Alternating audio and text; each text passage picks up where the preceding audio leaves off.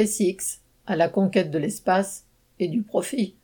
Vendredi 23 avril, la fusée SpaceX a décollé depuis la base de la NASA en Floride avec à son bord deux Américains, japonais et l'astronaute français Thomas Pesquet.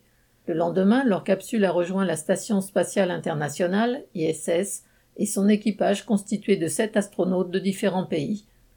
En France, la présence de Pesquet a été présentée comme un motif de fierté nationale, y compris par Macron lui-même, toujours prompt à tenter d'exploiter la notoriété des autres. Pourtant, comme le rappelle Pesquet lui-même, vu de l'espace, il y a une seule et même humanité. L'ISS est le fruit du travail des ouvriers, des ingénieurs et des chercheurs de 16 pays qui participent au projet depuis les années 1990. Les États-Unis, la Russie, 11 États européens, le Japon, le Canada et le Brésil. Le caractère universel de la coopération donne un côté enthousiasmant à l'exploration spatiale, mais on y retrouve aussi les autres aspects de l'organisation capitaliste.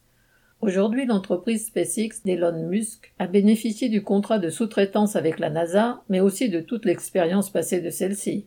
Si l'ISS a des objectifs scientifiques, la plupart des missions spatiales ont pour but de placer des satellites pour des groupes capitalistes. D'autres missions sont destinées à défendre la position militaire de telle ou telle grande puissance.